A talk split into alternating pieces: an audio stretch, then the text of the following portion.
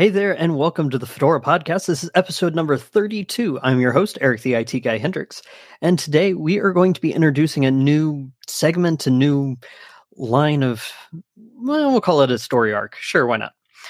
Um, we're going to be talking to a lot of folks in the community in that uh, that work with and for and around Fedora, or maybe even can just spell Fedora.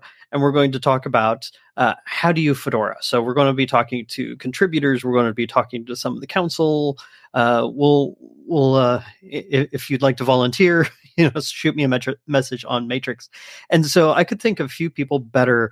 Uh, maybe opinionated and vocal than my buddy Neal Gompa. So without further ado, let me bring him in. And uh, Neal, welcome to the Fedora podcast.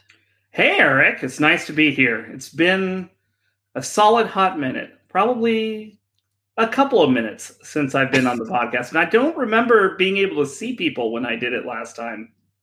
You're you're absolutely right. Uh, I think we looked it up the other day. It was like episode 15 or something, and the uh, uh, the podcast was audio only. It was pre-recorded, so we didn't have people like Josh Strobel hanging out in chat saying hello. Um, but uh, yeah, so I guess I should say welcome back to the Fedora podcast. it's great to be back again.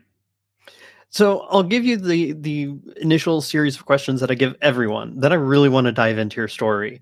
Um, first is who are you? What do you do? And what do you do for fun? Uh, well, um, as little thing in the bottom right corner of my little window in this uh, background thing shows, my name's Neal Gompa. Uh, I I do stuff like a lot of different things um, uh, all over the open source world. Um, kind of got my start. Oh gosh, what was it like? Fifteen plus years ago. Uh, just picking up and doing something, fixing some stuff, and packaging up some applications I wanted to use myself and kind of snowballed from there. Um, as I like to say, uh, you know, Fedora's upstream first um, philosophy kind of like got ingrained into me when I first started. And, you know, as I found problems and did stuff, it just kind of led me all over the open source world. So I've done little things here and there all over the place. So I don't know if that's a sufficient answer for for this, but I think that's the best I've got. Well, and, and we'll definitely dig into this a little bit deeper. Um, you know, there's there's already been a joke in chat about what doesn't Neal do, and uh, that was that was kind of um, my impression when you and I first started chatting back and forth. I mean, we've we've been on podcasts together. We've uh, been to some of the same conferences. Haven't managed to land at a conference at the same time, although we came close this summer. We did almost made it to uh, almost almost made it to to Flock and uh, ended so up being ended up being uh, pulled into a couple of other things. But uh, so it, it, was it was you and a few other folks that it was like you're everywhere. Why? Do, when do you sleep? Um, during uh, the the sleeping hours here. Um, but uh, you know, it's uh I I pace myself very well when I come to do when I do stuff like this. Like and, um, a, a, a lot of my approach comes around trying to do the maximal minimal viable thing, as I like to call it. It's a terrible name to describe this, but the idea is, you know, I look at a problem that I have, and I look at how I want to solve it, and I also look at like, can I solve this problem it, in a reasonably same way across more than one place. So, like, I look at what I'm doing in Fedora, and I look at what I'm doing in OpenSUSE, and I look at what I'm doing uh, in CentOS and and and whatever. Um, and if I have something that looks like the same problem in in those places, I try to see if I can re- do this a solution that works for all of them, and then I just push it to everybody. So I I go and do it in Fedora, and I go and do it in OpenSUSE, and the idea there is um, when you do it that way, um, it has a more a stronger chance of actually succeeding because you get consensus across more than one community, and also um, you you tend to get um, a much more diverse range of, of, of feedback, which can be helpful in developing um, the solution over time and supporting it on the long haul. And and for those listening, what what did you call that again? The maximum minimal something? the maximal minimal viable solution. oh, Neal, you should write a textbook. I, oh man. Someday there will be a memoir. There you go. Oh gosh, and and if you're in the chat, help help Neal name his memoir. We'll we'll take votes. so how did the? I, I want to dive into your story. Um, how did you initially get involved in technology? I think the question is when when has technology not existed around me? And I think the answer is never. Um, I was from since I can remember as a, a very small child. Uh, I've always been fascinated around technology, computers, and all this stuff, and and using it and playing with it and working around it. Um, from a very early age, like I took a very deep interest into into this stuff, and you know, my first computer that that I used and worked with was essentially a hand-me-down desktop from my from my dad that uh, was a Gateway 2000 PC, uh, and it ran uh, Windows NT 4.0 workstation, and uh, had this neat feature in the chassis where you could pull out and rotate the drive bays so you could turn it from a tower to a pizza box configuration. Uh, back in the 90s, people people had t- computers that were horizontal and sitting on your desk. You know, I know that's something that you might people on the internet today may not know of or have ever seen. But you know, it wasn't just laptops that sat on desks. It was actual desktop PCs. The name mm-hmm. desktop mm-hmm. has a meaning and I know that's shocking, but they used to sit on the desk. um, but in all seriousness, like that was one of my first computers. And one of the first things I did was like um, blow away Windows NT 4 and put it into like different operating systems like Windows 98 or then later DOS and then Red Hat Linux up there. Uh, and, and it kind of snowballed from there.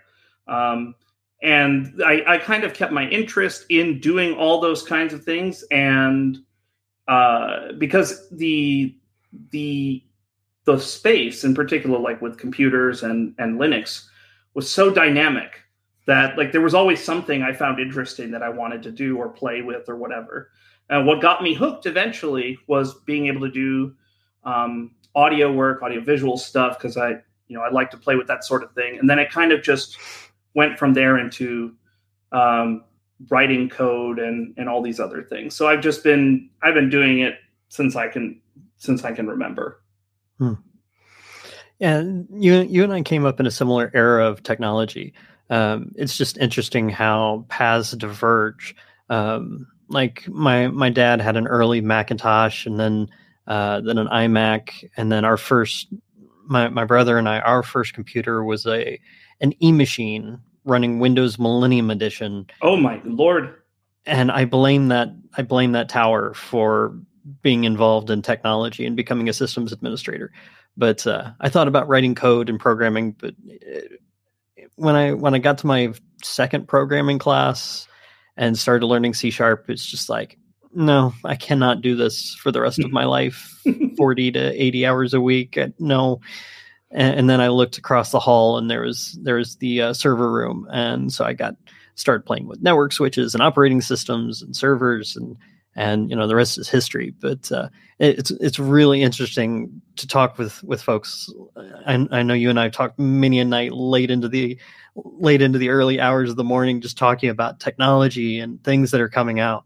Um, was there anything? Was there anything in particular? Was there an advancement or something that really, really sparked that love of technology, or was it just always there? Um, I think it was kind of always there for me. I mean, I think what ultimately reinforced it and kept me on the path was that my parents supported it because it was, mm. you know, a lot of times, you know, I, I I've met other kids and and and during the time that I grew up, you know, being a nerd or geek was not exactly um, uh, rewarded right? Mm-hmm. Like being knowledgeable in this kind of stuff was not something that was considered cool or good or whatever.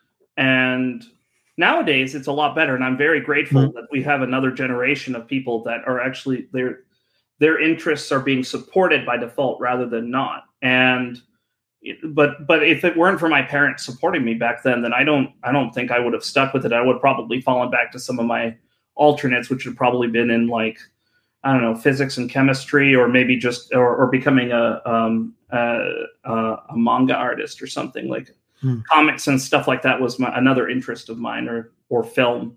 Those were the other things that I like. I kind of was interested in, and like that. If I hadn't been uh, supported into being in computers, I probably would have fallen back to one of those other things. Well, I don't know about you, but I, I finally got um, validation. Probably, see, my son is seven, so probably about eight years ago.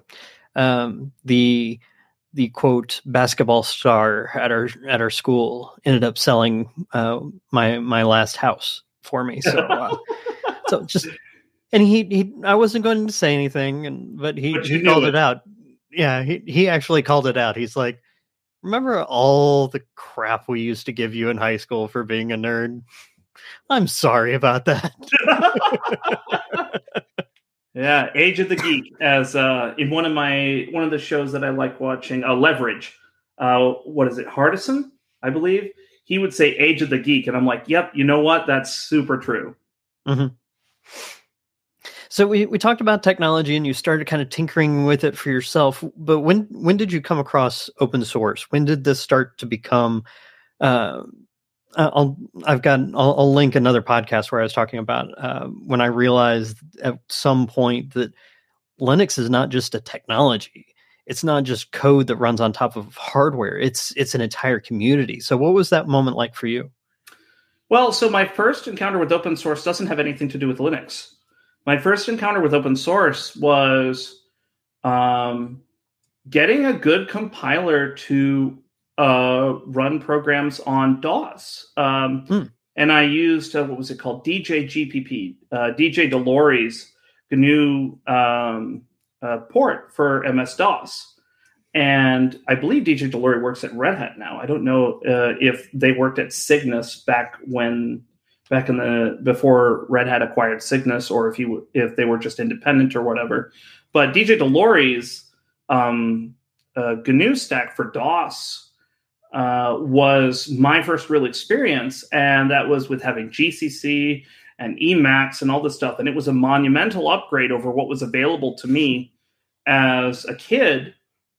Uh, you know, with you know the QBasic and MS DOS editor and stuff, and it was such and, and I remember opening up Emacs for the first time and being greeted with the manifesto because when you open up Emacs without any files, um, it'll it'll give you this welcome to GNU Emacs and it'll guide you through like an introduction to Emacs and an introduction to the GNU project.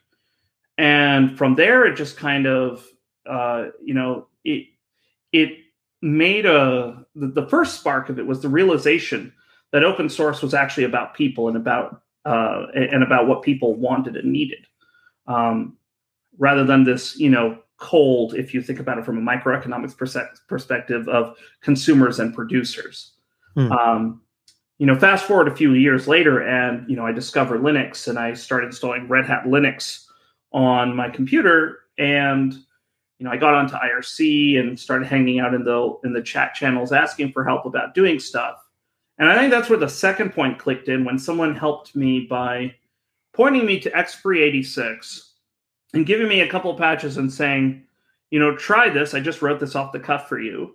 Can you can you uh, put this all together, see if it fixes your problem? For reference, the problem was that I couldn't get my monitor to stop degaussing randomly because it was going at a high enough resolution that the that the the, the knobs for it because back back then, you know, you didn't have this plug and play thing where it could detect through EDID all the resolutions and refresh rates.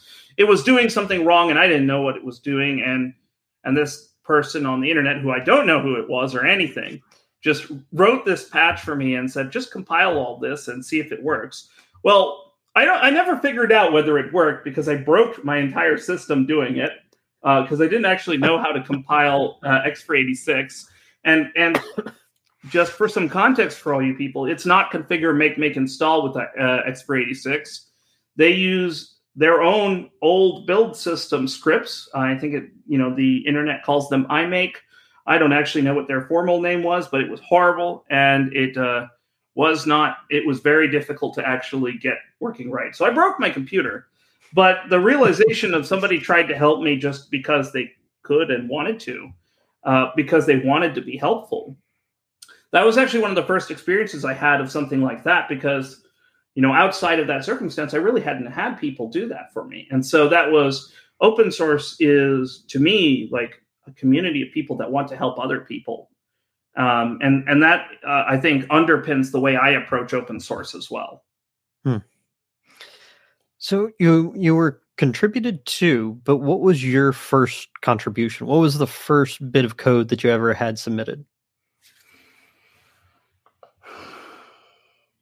Well, the first thing I ever wrote was an installer for Virtual Dub written in NSIS that the guy didn't like. Um, so, but that led to the first project I ever worked on where I did get patches in, which was the Experience UI, which was a skin for the Nullsoft scriptable install system, NSIS.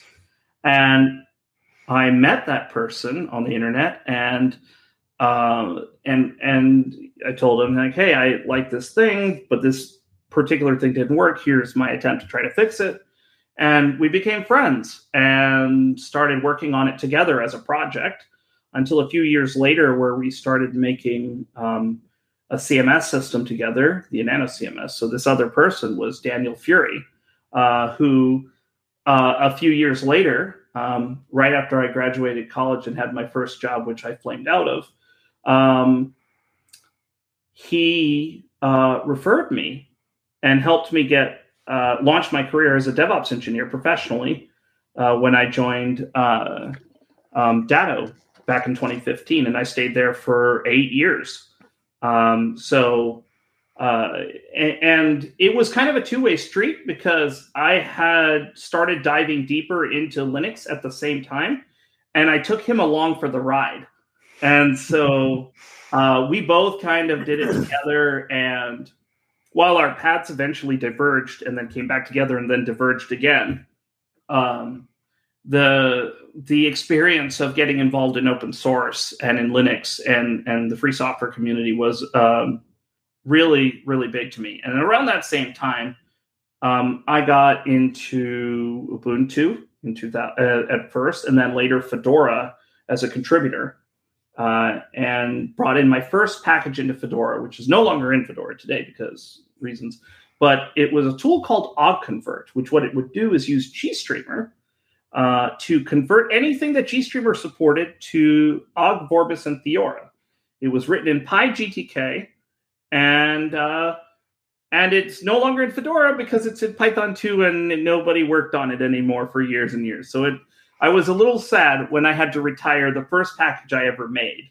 But uh, uh, yeah, uh, it just kind of, as I found things that I wanted to do, or there were things that I felt like I, you know, I wanted to have to to make my experience a little better. I would go and try to figure out either how to help someone else do it or to do it myself, and then try to to to make the result available to to other people. And because that came that stems all the way back to that first time with the guy with the X386 thing of, you know, I I'm trying to help pay it forward, and everybody who has done all this stuff in open source has helped everyone else. And so, you know, for me, it's you know, it's my little way of also helping everyone else by paying it forward in that respect. Love that. Uh, not being much of a not being much of a developer myself, um, I had, I had ended up finding other ways to contribute back to the sure. community, and that's that's why we have all this today. In fact, um, you've been around for pretty much most of the ride, all the way back from uh, when we used to hang, hang out on Tuesday afternoons on Linux Unplugged to the Ask Noah show, and then uh, you're one of our very first super fans for uh, for the Sudo Show, and eventually became uh, Brandon's and my recommendation to backfill me as I moved off to. Um, I, I, ended up taking on some packages or uh, some some projects at Red Hat where I work, and uh, so I've got I've got two shows there, I've, and now I've I've picked up the Fedora podcast, and Uh, so it's it, has been amazing to have people, uh, and and that's kind of why I asked if you would be our, our first how do you fedora guest because I I know the kind of person you are. We've never met in public. We've no, we still haven't. We've almost crossed paths so many times. It's almost. it's ridiculous how many times we've almost crossed paths but i mean just that mm. just that sheer love of technology and and that that drive you have to help others find their love to uh, to overcome obstacles um, to find that next step in their career i mean it really it, it really uh, embodies the spirit of open source. And, and, NA says that we should end up at Flock next year, which I think is in the states. So I might I'm be able to make my it. fingers. I would like for it to be slightly more affordable this time because it was not cheap flying to Ireland. I mean, Ireland was fun, but I would like for it to hurt my pocketbook a little bit less.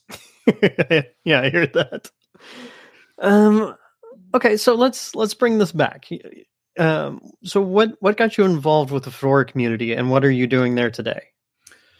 Oh, so I got involved in Fedora actually as kind of an, an interesting side step. I mentioned a little bit ago that I first started in Ubuntu and then jumped into Fedora.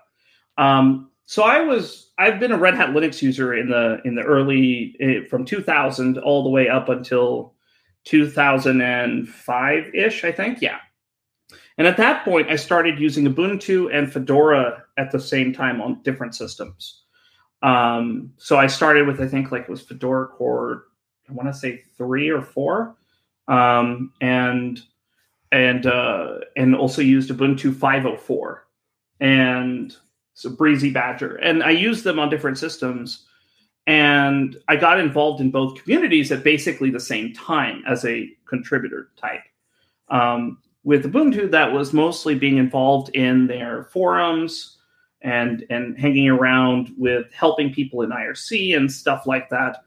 Um, but I kind of realized somewhat quickly that I couldn't really do more than that in Ubuntu at the time. And I started kind of hunting around of another place. I found CentOS. It was embroiled in its own war, so I kind of left there. Again, this is 2005, 2006. People, there's turbulence in there.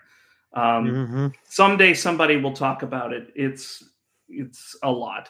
Um, but I also then decided to look at Fedora uh, again and, and try to become uh, and and do some stuff there. So there were some applications I was using on my own that I'd like installed from source or whatever, and I was like, well, can I make this available to other people in an easy way? And I learned about RPM packaging, and I gave it a shot. And back then, Fedora um, sponsor package. Uh, Fedora had this concept of sponsors and proven packagers and all this other stuff. I mean, they still have the concept today, but back then, the the packager sponsors were also mentors, and so they were they were supposed to teach you how to do packaging, how to work with the Fedora tooling and stuff like that.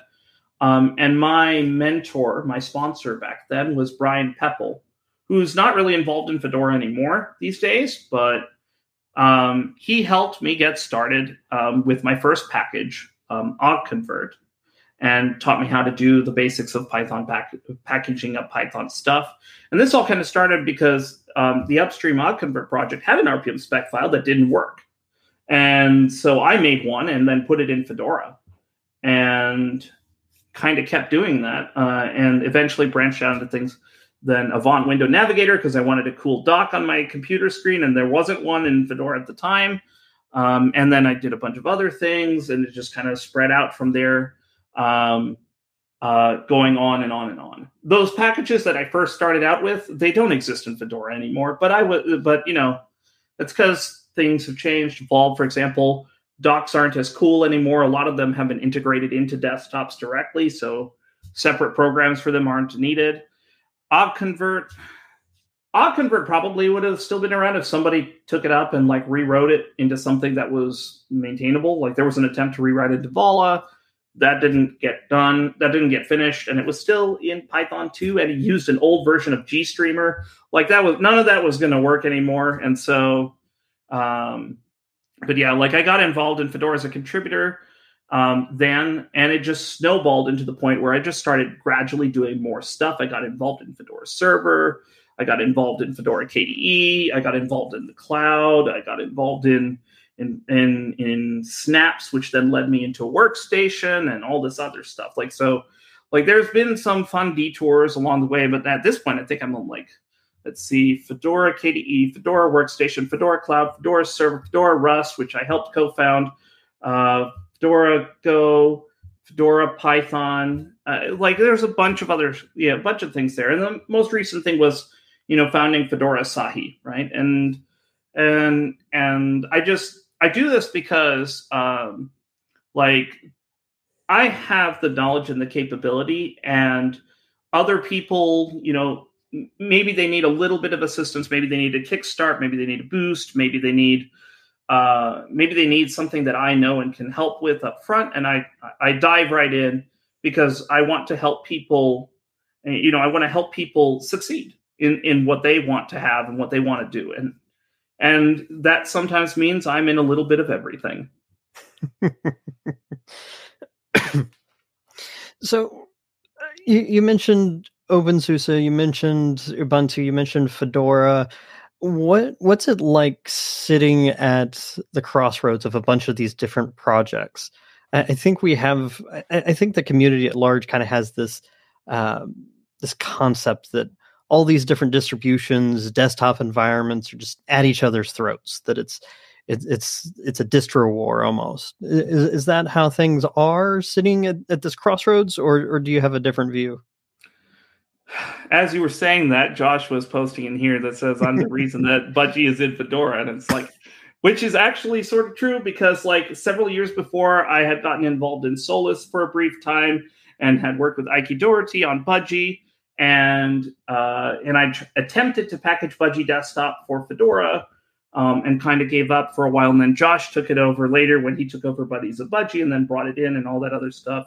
I, I, also did this with the Lumina project. I was briefly involved in the TrueOS and, and PCBSD thing, helped bring Lumina into Fedora um, and a bunch of other distributions. Um, but you asked what's it like to be in in in all these and and whether there's a distro war of sorts. Um, if the distributions are sufficiently large and sufficiently diverse, um, you tend to see that they have a lot more of a co-opetition type feel to them. Um, they're friendly with each other, they collaborate and stuff, but there are obviously differences of opinion where which leads to some divergences. So, for example, Fedora and OpenSUSE have a ton of collaborative efforts, and there's a lot of things going on both behind the scenes and to the front lines where you see convergence happening. But there's also aspects of divergence. Um, for example, um, Fedora has not yet adopted a boot to snapshot strategy because the way that we do um, the operating system initialization and, and the way we structure our Btrfs setup is different from OpenSUSE's. And there are uh, good reasons for those differences. Uh, does that mean that we aren't learning from what OpenSUSE does or OpenSUSE isn't learning from what we do and, and adapt accordingly? No, we, we still talk to each other. We do a lot of stuff on that front.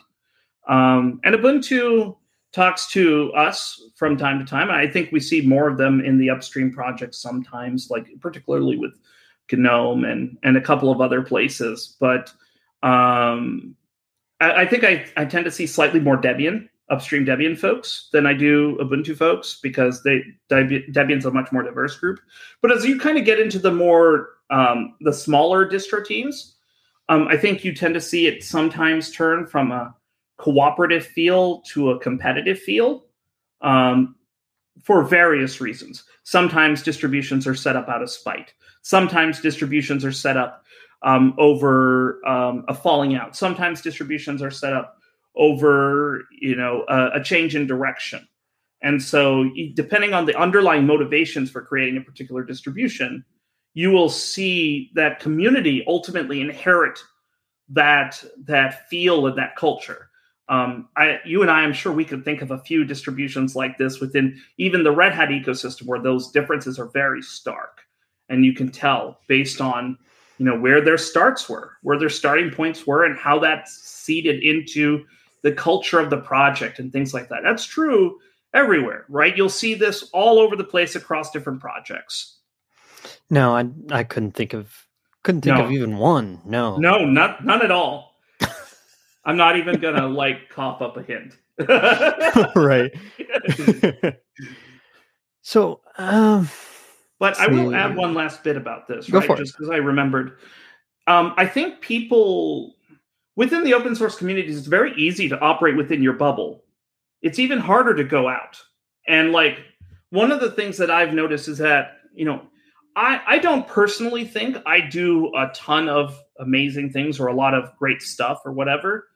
But what I have noticed that I do is that I can see uh, a I can see the connections and I can see the differences and I can kind of I can take both an insider and an outsider view of things and people tend to notice that a lot.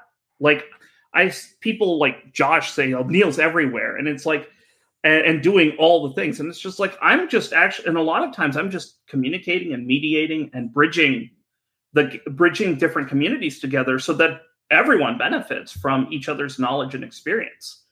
And and and I'm happy to play that role. It's it there just aren't that many people doing it, and so it it tends to be easy to think that uh, open source is a lot more isolated than than it is because I mean it feels like that most of the time. Um, yeah, it's breaking down the silos, as Jay Scarhawk says. Is yeah, and in some respect, I guess that kind of relates to me being a you know in in a previous role being a DevOps engineer, and like the whole mantra about DevOps is breaking down silos. I've been Mhm. doing it since before I was a DevOps engineer. I made it before it was cool, and possibly after it was cool. so you you've gotten a ton of kudos in the chat, and I'm sure a lot of these folks probably want to know what are you working on right now. well, so the big projects I'm working on right now um, are mostly around Fedora KDE and and Fedora Asahi. I also got some stuff floating around in OpenSUSE, helping out um, the OpenSUSE Kalpa folks who are making their version of Fedora Kinoite using Btrfs and transactional update. Um, the the the big thing at the, at this very moment, I'm kind of focused on you know getting the Fedora Asahi remix to its first stable release. Um, I'm also doing some work um, in the background in Fedora infrastructure around, um, you know, helping get some of the newest versions of our in- infrastructure software packaged and available on top of RHEL 9 so that our app- infrastructure can be upgraded because some of it's on really old stuff and we really don't want it to be there anymore. Um, and also kind of in, in OpenSUSE, I'm also involved in the OpenSUSE Heroes, which is the equivalent of the Fedora infrastructure team. And I help maintain um, our the OpenSUSE Forge, uh, their Pagure instance, which is code.opensuse.org, similar to Fedora's Pagure IO.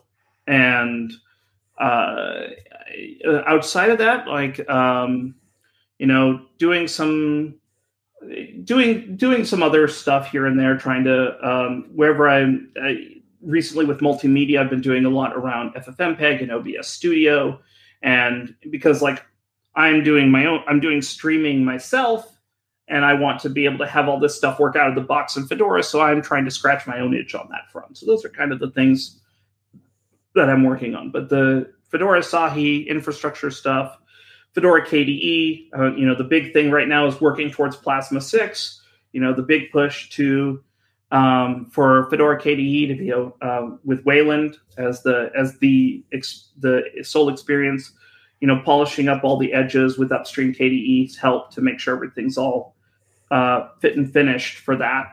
Um, other stuff along those lines. These days, I do a lot of desktop related stuff as opposed to cloudy server stuff because, uh, you know, the server stuff is fine. And while the cloud and the cloud stuff, like all the basic cloud stuff, is in a good state now, uh, but like the desktop stuff, and I feel like that has a lot. Um, that that has a lot of potential, and it's something I'm very passionate about, and I want to make it good across uh, across all the places that I I want to do stuff in. So like you know, I want to have cloud. I want to have good desktops, a good desktop experience on my own computer, but I also want to offer good desktop experience for others and you know, cloud-based desktops for people that need emergency backup instances in the cloud or on a VPS or whatever. Doing all kinds of interesting stuff like that. What about what about future plans? And I don't mean just like next year, like long term. Where where do you see yourself? King of the world. Love it. Done. But no, we, can the, we can close that question. no, seriously. Um, longer term, um, I don't know. Um, I kind of take I tend to take things more a day at a time, and I, I used to be somewhat a neurotic, grand perfectionist type person but after plan after plan and and and detail after detail getting blown up in my face a lot and basically having meltdowns over it, I, I kind of learned to kind of take a step back from blood pressure, among other things, and and start to kind of take it as it goes. But um, like I have some I have some cool things that I that I'd like to see. I mean, my my personal hope is to start you know driving more towards you know getting this Fedora on computers uh, thing rolling in in such a way that we have this. You know, my personal hope would be to have a large swath of of choices for people to get Fedora preloaded on it, and and be able to have a, an out of the box Linux experience that I would be proud of. Hmm. A huge push right now. In fact, we just had a special edition of the Fedora podcast last week, um, talking about the new Fedora Slimbook. So oh. if you oh. missed that episode, go check it out. Oh yeah, no, Slimbook people are great. Um, the first time I met them uh, was a few years ago, and then and, and they helped me out with uh, you know helping supercharge my ability to do some work on on Wayland related stuff. Um, and last year I met them properly first time at Akademy, and you know they kind of gave me a sneak peek of of the model that would eventually become the Fedora Slim Slimbook, and I was incredibly impressed. So you know the quality of that machine is is pretty out there. Uh, and you know i'm personally looking forward to the framework myself. I've got one i got a framework 16 pre-ordered that i'm, I'm looking forward to actually finally get and and throw fedora on it and, and use it as my daily driver uh, for my for my main working environment i mean right now i'm working off of a mini pc i bought like five years ago as a backup computer um, and it's now my only one right now so yeah all right, so here's here's your chance. I know that uh, Neal doesn't have much of a reputation for being opinionated, so oh, you know, this, yeah, no. I, I I understand if this is difficult for you to answer. Hmm. but what would you tell somebody just getting started, whether it's with technology, open source, their career, or Fedora, in, any spectrum, all the spectrums? What uh, what would you tell somebody just getting started? find out what motivates you to go do things. Um, find a positive alignment for that. And then blend that with the things that you're interested in. And you can't go wrong. So hmm.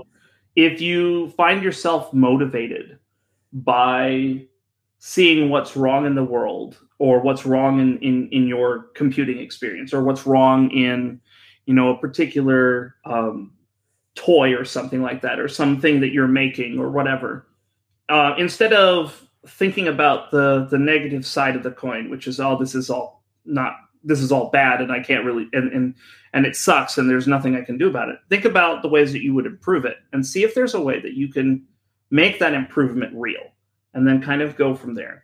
Taking that kind of an attitude towards things um, will almost always be a stronger self-sustaining motivation than something that's externally driven because ultimately the person that's doing the effort is you and you got to want to do what you're doing and if you don't want to do what you're doing it's not going to stick mm-hmm.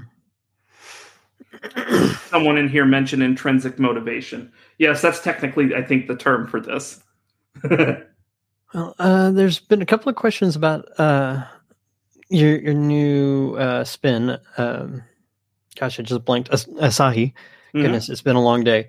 Um, so uh, the gist of the questions was: Can we expect uh, the first stable release soon? What what are we looking at time timeline wise? Gosh, I hope it's soon. Um, so, in, all seriousness, the number of, from from the Fedora Asahi six side, um, most of our blockers are now cleared. Um, we are essentially we are currently looking at a Fedora 39 based target. Um, at this point in time, the more concerning thing, at, at the more the thing of our concern is Fedora 39's own release schedule. Hmm. So there's uh, you know there's been a few blockers here that are being worked on.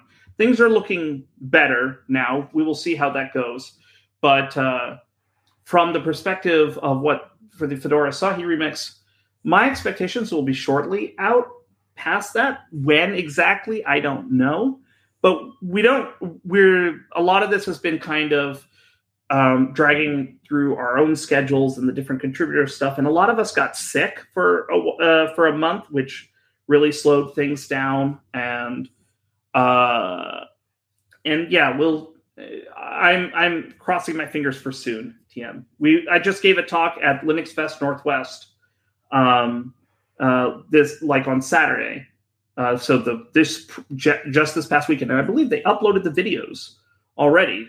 Um, that where me and Davide Cavalca uh, gave a talk about the Fedora Asahi remix, and you know we told you then we told them then that we're we're looking for soon, and and that's pretty much all I can really say about it at this point. But I promise y'all, when we do, it's gonna be it's gonna be very exciting, and mm. and you're gonna you can still try it now. Like the you can get the beta um, and install it on your machines now just by uh, going to fedora-asahi-remix.org.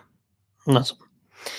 Well, as we start to wrap up today's episode, are there any closing thoughts? Any any last minute topics that you wanna you wanna go over?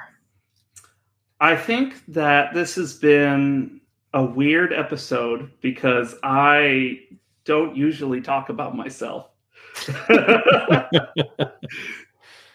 um, but this has been fun, and I really would like to come back again to talk about stuff rather than me, uh, because it's very weird talking about me.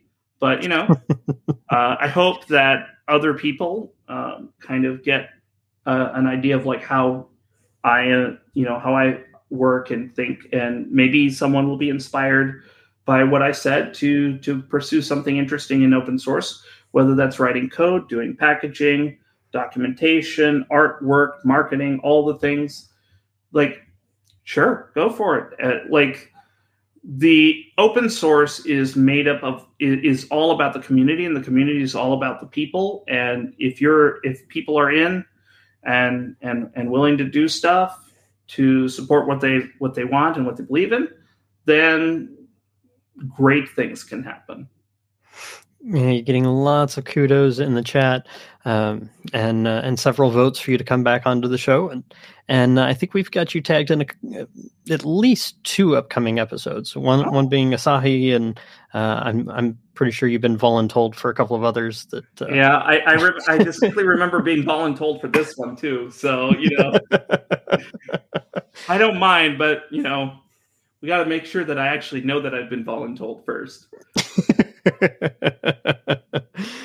uh, but uh, I'm I'm really glad that you you agreed to come on and talk about uh, how you Fedora, and uh, you you've been a you've been a big help and encouragement in, in my own journey, um, and doing stuff like this was never in in the cards. In fact, if you would have told uh, high school Eric that he was eventually going to write papers and uh, give presentations and and all sorts of things like that uh, for a living and enjoy it and then do it in his spare time as well, I would have called you nuts. But um, but I even called, even I would have called you nuts if you if anyone had told my high school self I was going to be anywhere like this. right. But uh, you were one of the people that was in my corner that pushed me to do this, and and I mm-hmm. distinctly remember maybe not quite a year into the Sudo Show, just feeling like we'd hit a wall and just it's not growing, it's not doing anything more. Um, and uh, and you and I hung out. You and I think Brandon and I hung out late into the night uh, over drinks, and we're just chatting after after one of the Sudo hangouts, and uh, and really just chatting about you know this is doing what it's supposed to be doing, mm-hmm. and uh, so I for for that I'm very very appreciative, and I know that you do that for so many people out in the community. So if if you're new to the community, if you want to get involved, um, reach out to Neal. Um, we'll have a lot of his contact information in the show notes uh, in the next hour or so. Um, I've I've got to do chapter markers and links and all that good stuff. But uh, once we get that put, put together, it's a mess right now. So hopefully I can clean it up a little bit. But uh, you've got a GitHub sponsor link, you've got uh, social links, all all the things. Those will be in the show notes. And I've got Uh, a here- website. and I I saw that comment, so you we'll we'll add Neal's new website in there as well. Um, if you're following the uh, Fedora podcast, or if you came to the Fedora podcast just to troll Neal in the chat, which is what I would have done if I wasn't hosting the episode, um, make sure to hit that like like button and uh, and share this episode out with friends. Uh, but also make sure you subscribe to the channel, hit that bell so you get notified anytime we go live because you never know when we'll have a crazy new announcement and have an extra episode like last week. So this is three weeks. We've had three episodes. Um, so if we could like throw together a quick announcement, uh, we could have four in four and four weeks. But uh, I, I think uh, I think I need to go to bed. I have a feeling you're going to do it anyway. Uh, I don't have, uh, unless we have a crazy topic uh, come up out of the blue. Uh, we'll be live again in two weeks, where if I can pull it off, we're going to try and pull together several of the Fedora program managers, uh, including Matthew Miller himself, to talk about the history of Fedora because Fedora's birthday is coming up here in just a few weeks. And then That's sometime right. shortly after that, we'll have Fedora Linux 39 and all the spins and labs that go with it. So stay tuned to this channel. Um, if you're catching the audio version, um, you can also catch this on YouTube. You can see Neal's beautiful face, and you can also see my dog trying to go back to sleep. I think But, he's trying uh, to eat your floor. That's what it looks like. But uh, with that said, I'm going to go and lay down. I've been in uh, Ansible training this week, and so my brain is fried. So, Neal, thank you very much for carrying most of the episode. uh, well, I, I, I guess you're welcome. I think. All right, folks. Thank you all for joining us live. If you joined us after the fact, there there'll be a thread on discussion.fedoraproject.org. Uh, there's of course the YouTube Commons thread anywhere, uh, and, and a podcast channel on Fedora's uh, Matrix space. So plenty of places to engage with Neal, myself, Fedora, and a whole bunch of other contributors and uh, community members. So uh, we will see you again in two weeks. Again, I've been Eric the IT guy, and um, my guest today was Neal Gompa, and we ta- we're talking about how do you Fedora. So, um, oh, one last thing: be sure to submit somebody in the comments or to me directly uh, if you if you can think of someone who should be our next How Do You Fedora podcast guest. With that said, that's far too many call to actions in in the space of two minutes, but you can tell I'm tired and I'm rambling. So with that, I'm going to end the episode and we will see you all in two weeks. Thank you all so much.